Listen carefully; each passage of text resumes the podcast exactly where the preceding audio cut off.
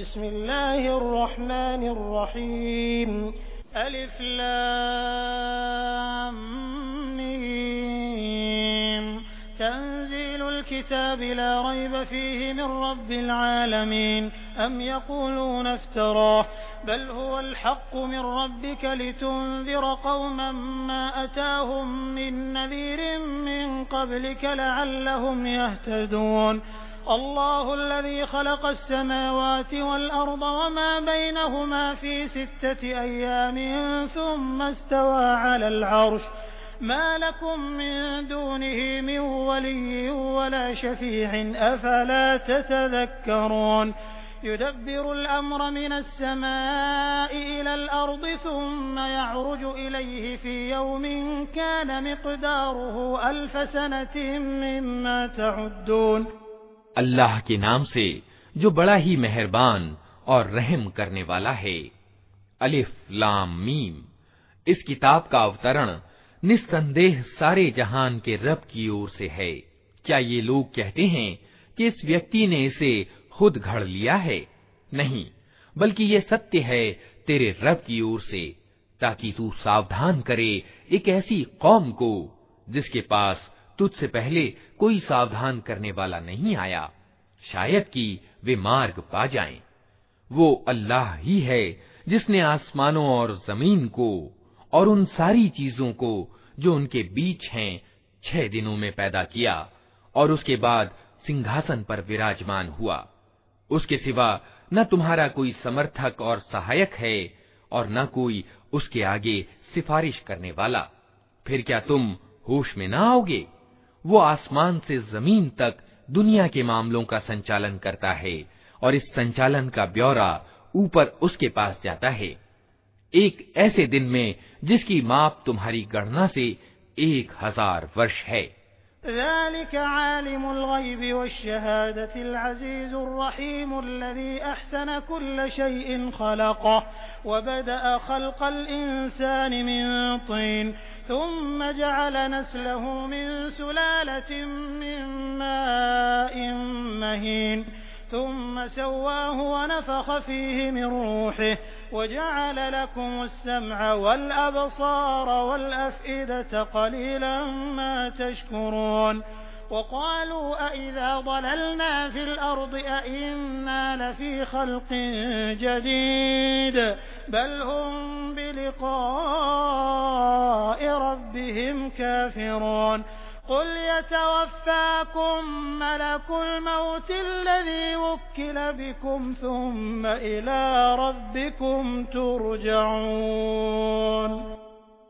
वही है हर छुपे और खुले का जानने वाला प्रभुत्वशाली और दयावान जो चीज भी उसने बनाई खूब ही बनाई उसने इंसान के सृजन का आरंभ गारे से किया।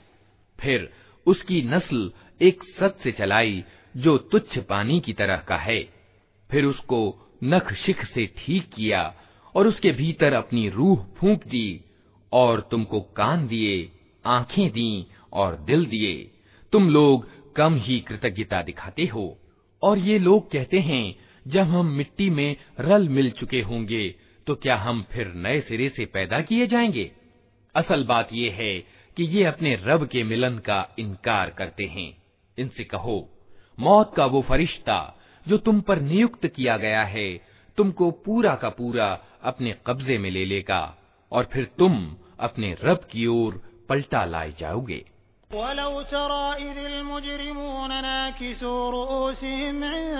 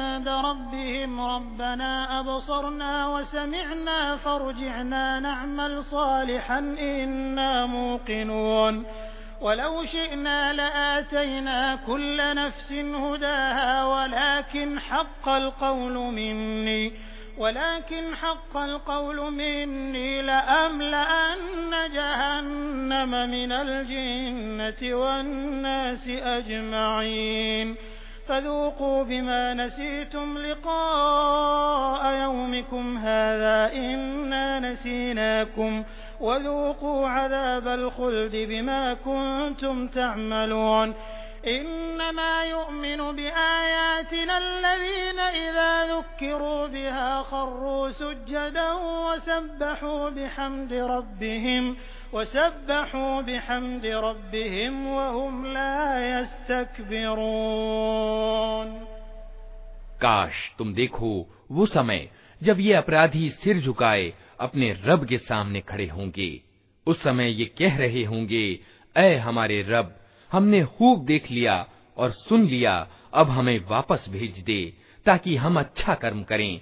हमें अब विश्वास आ गया है। जवाब में कहा जाएगा, अगर हम चाहते तो पहले ही हर व्यक्ति को उसका सन्मार्ग दिखा देते। मगर मेरी वो बात पूरी हो गई जो मैंने कही थी, कि मैं जहन्नम को जिन्नों और इंसानों सबसे भर दूँगा। अतः अब चखो मज़ा, अपनी इस करतूत का कि तुमने इस दिन के मिलन को भुला दिया। हमने भी अब तुम्हें भुला दिया है। चखो, हमेशा के अजाब का मज़ा अपनी करतूतों के बदले में। हमारी आयतों पर तो वे लोग ईमान लाते हैं, जिन्हें ये आयतें सुनाकर जब नसीहत की जाती है तो सजदे में गिर पड़ते हैं और अपने रब की प्रशंसा के साथ उसकी तस्बीह करते हैं और घमंड नहीं करते।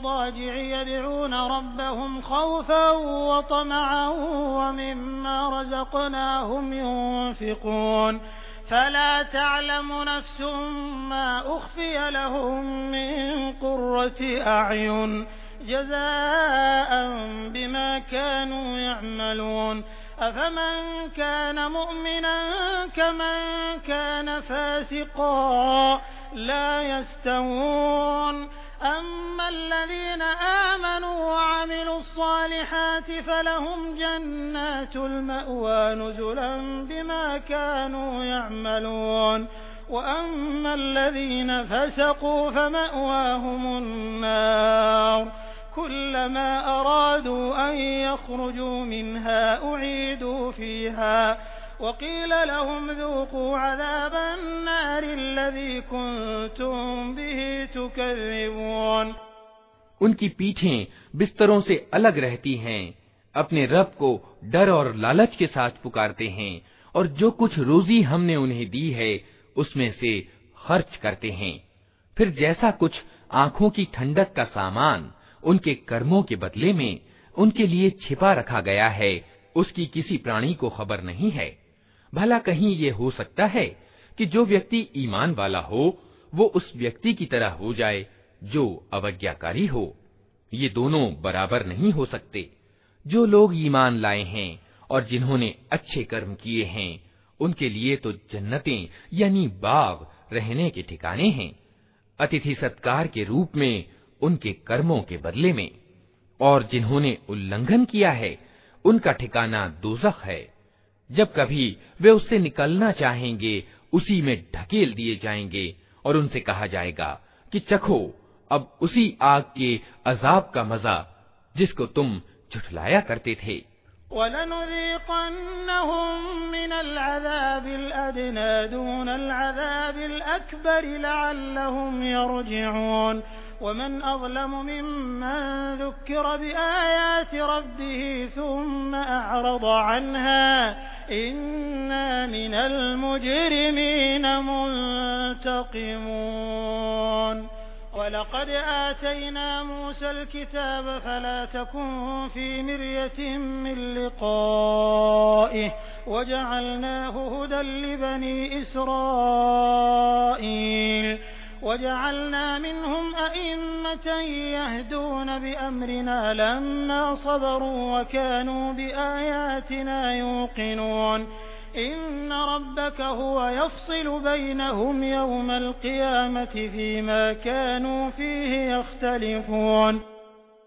उस बड़े अजाब से पहले हम इसी दुनिया में किसी न किसी छोटे अजाब का मजा इन्हें चखाते रहेंगे शायद कि ये अपनी विद्रोह नीति से बाज आ जाएं और उससे बड़ा जालिम कौन होगा, जिसे उसके रब की आयतों के द्वारा नसीहत की जाए और फिर वो उनसे मुँह फेर ले।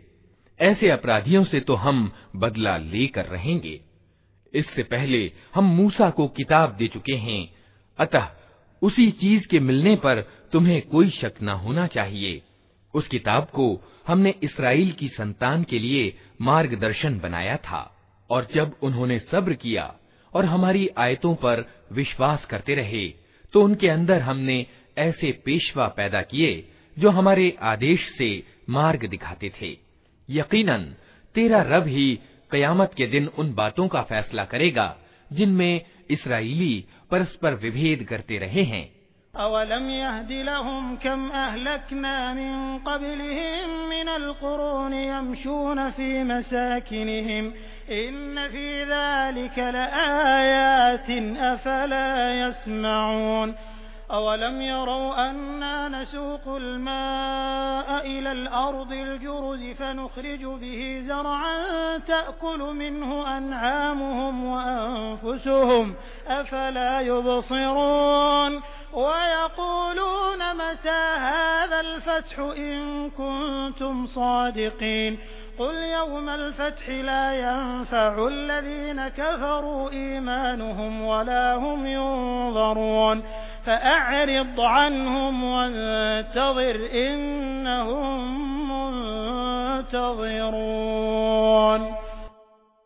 और क्या इन लोगों को इन ऐतिहासिक घटनाओं में कोई मार्गदर्शन नहीं मिला कि इनसे पहले कितनी कौमों को हम तबाह कर चुके हैं जिनके रहने की जगहों में आज ये चलते फिरते हैं।